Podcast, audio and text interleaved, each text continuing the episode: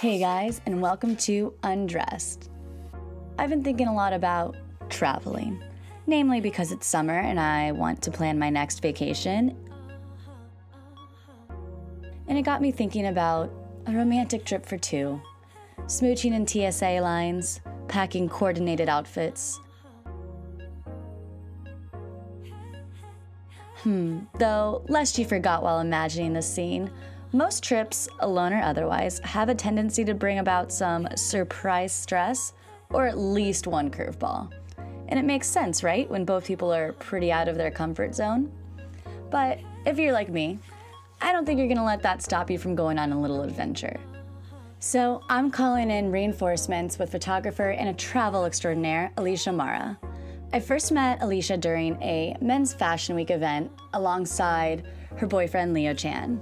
Together, they co founded Levitate Style, a men's style blog that also follows the duo's adventures near and far, like the 121 night trip they recently took across the world. I thought, who better to give us the inside scoop on planning, packing, and traveling as a couple than Alicia herself? So, follow along with our conversation here. When it comes to the trip planning responsibilities, do you think that couples should really split them right down the middle or divide duties based on their strengths? Uh, definitely by strengths, 100%. I think that's the best way to avoid any conflict. Mm-hmm. Um, like, I'm really organized, so I'm the keeper of all the paperwork, you know, visas, passports, flight info, confirmation numbers. Um, while Leo is the one who is scoping out he's really good with direction so he'll determine like what makes sense to do in a day or uh, you know all those sorts of things like what we need to see um, so definitely splitting up in that way is mm. super helpful and avoids a lot of conflict I believe it. Right there and when I was listening, I was like, oh gosh, am I good at either of those things? Like, can I just come along for the ride? Is that an option? Absolutely. I mean, it seems like you said before, a lot of confusion confusion can be cleared up by just managing trip expectations. Like mm-hmm. I said, like I just have a fantasy of like going there, becoming a local, and everyone's happy. What's Definitely. the best way that you guys discuss and compromise your visions for the trip? Yeah, so I mean, we're kind of lucky because we have the same travel style. Um, so we kind of know now that we're experts. We kind of already have a set expectation going into a trip. Um, but I feel like it's important to do a draft itinerary together um, so like sitting down together, deciding together um, what's a must see and do, and you know like what can be dropped from the list if there isn't enough time. Um, that way, if someone's like, "Oh, let's just drop this," you know, the other person might be like, "But no, that's what I was looking forward to the most." Um, and I mean, uh, I mean, like we're lucky that you know not one of us has the idea of like, oh, I wanted to relax at the pool all day, and the other person wants to be out all day. Like we're lucky we don't have that kind of expectation. Right. But I feel like that's where a lot of compromise would have to come into play. Yeah, I'd imagine your first trip together was probably like a sigh of relief when you realized that you one of you weren't trying to like stay at a resort and the other one wanted to go gallivanting yeah, to the city all day. Big relief. I believe it. So now a little a little touchier of a subject. Mm-hmm. Cash. So if you're in a shared bank account relationship, you kind of know how that's going to work. But when you're not, when should the budget convo kind of happen? And is there, do you have any tips on making it a stress free conversation? Yeah, I definitely think, I, I think everything needs to happen before you even get on the trip. Um, so those conversations need to happen first. Um, if someone really loves museums, like maybe they pick up, you discuss like, I'll pick up the bill for this and you pick up the bill for restaurants. Mm-hmm. Um, but if you're on a shared bank account, uh, again, come with managing expectations. Um, but like for Leo and I, for example, experiences mean a lot to us. So that is always going to be a cost that we're willing to do. We're always mm-hmm. going to spend money on that.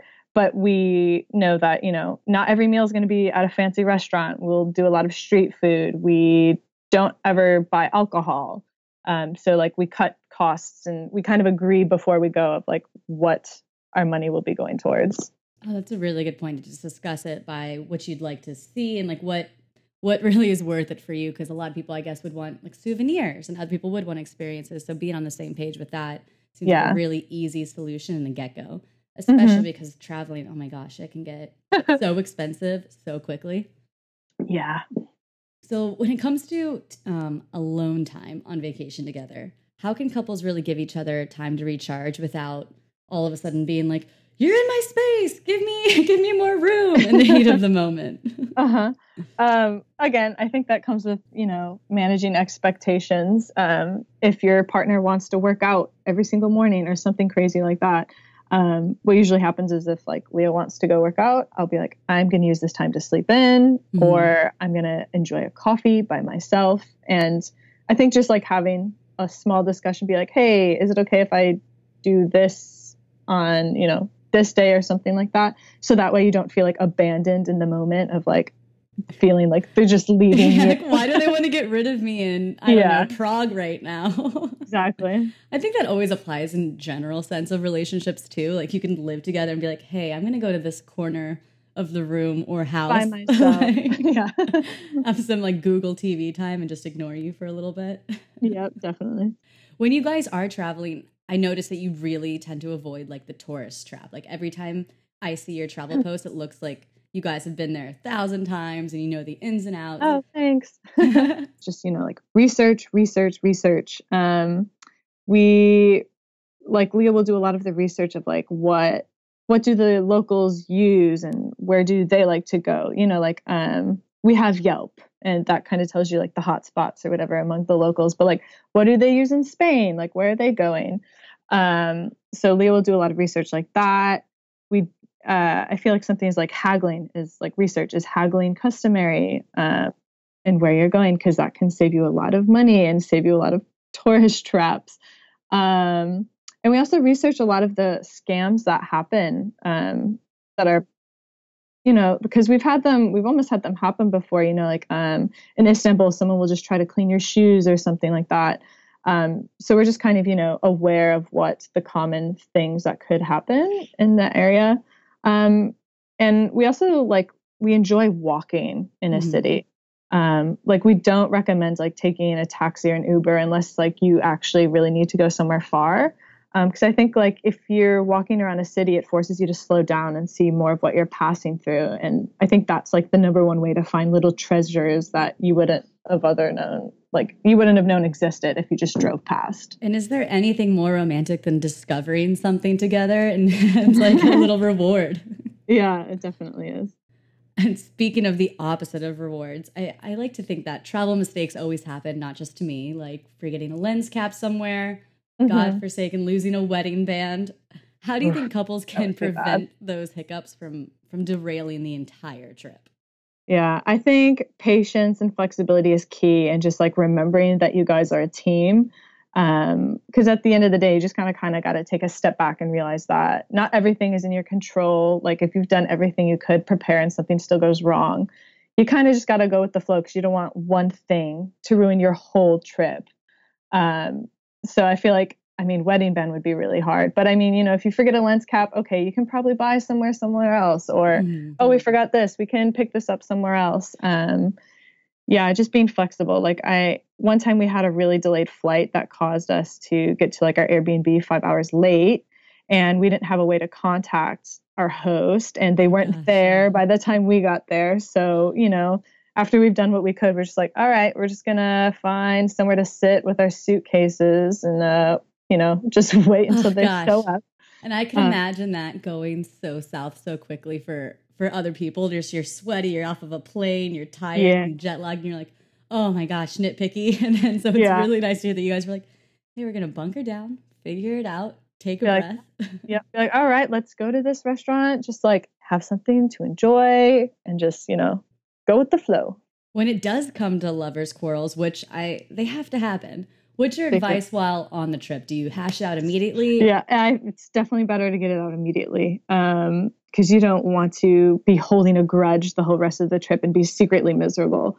Um, I mean, like communication is so important in mm-hmm. relationship, but even more important when you're traveling. So I think like holding something in is just like a death sentence for the whole rest of the trip.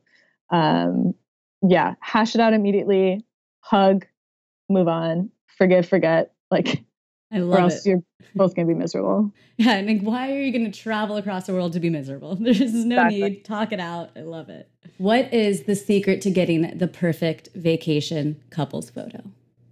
Ooh, okay. This is a good tip actually. Look mm-hmm. for someone that is carrying a nicer camera because they're going to have a lot better chance of taking a nice photo for you than if you just ask some random person with like an iPhone. Um, usually, someone who has a nicer camera can like do the job pretty well.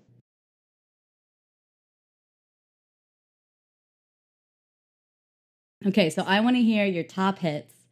What are your favorite tips for traveling together?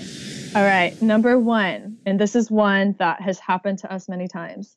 Carry snacks so you don't get hangry. Ah, yes, the dangers of hunger. That is, it's a very real danger. That's number one danger. Um, number two, uh, so we pack together so we're both together, you know, deciding what's going in the luggage. And when we're both feel ready, mm-hmm. we split up our items. So half in my suitcase and half in his. Um, and that way, if one suitcase gets lost, we each still have half of our things. And that way, oh, not just that's so you know, clever. because you know if like leo gets all of his stuff and i don't i might be kind of already aggravated and feeling like oh leo got all his stuff. Is um, that learning from experience or just avoiding a crisis? No avoiding crisis thank god. Um so i think that one's really important. Uh fighting jet lag fight it like figure out before you get on a flight if you need to stay awake on it or sleep on it uh, because jet lag is not just hard on your body but i feel like that also raises your like uh, emotions and can make you really irritable, mm-hmm. leading to fights. Um, and I guess last one is just you know make sure you both want to get the same thing out of the travel before you leave home. Um, you know, figure out each other's travel styles, what works for you. Um, and make sure you're on the same page together so it can be an overall really enjoyable experience. That is such a good tip. I yeah. think I'm going to start using that just for like my everyday life yeah, do it.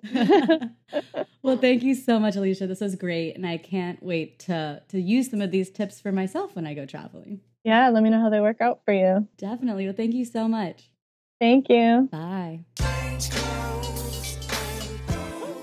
And that's our show. Thank you so much, Alicia, for joining us today and for sharing all of that killer insight on traveling as a duo when you want to stay together as a duo when you guys return home.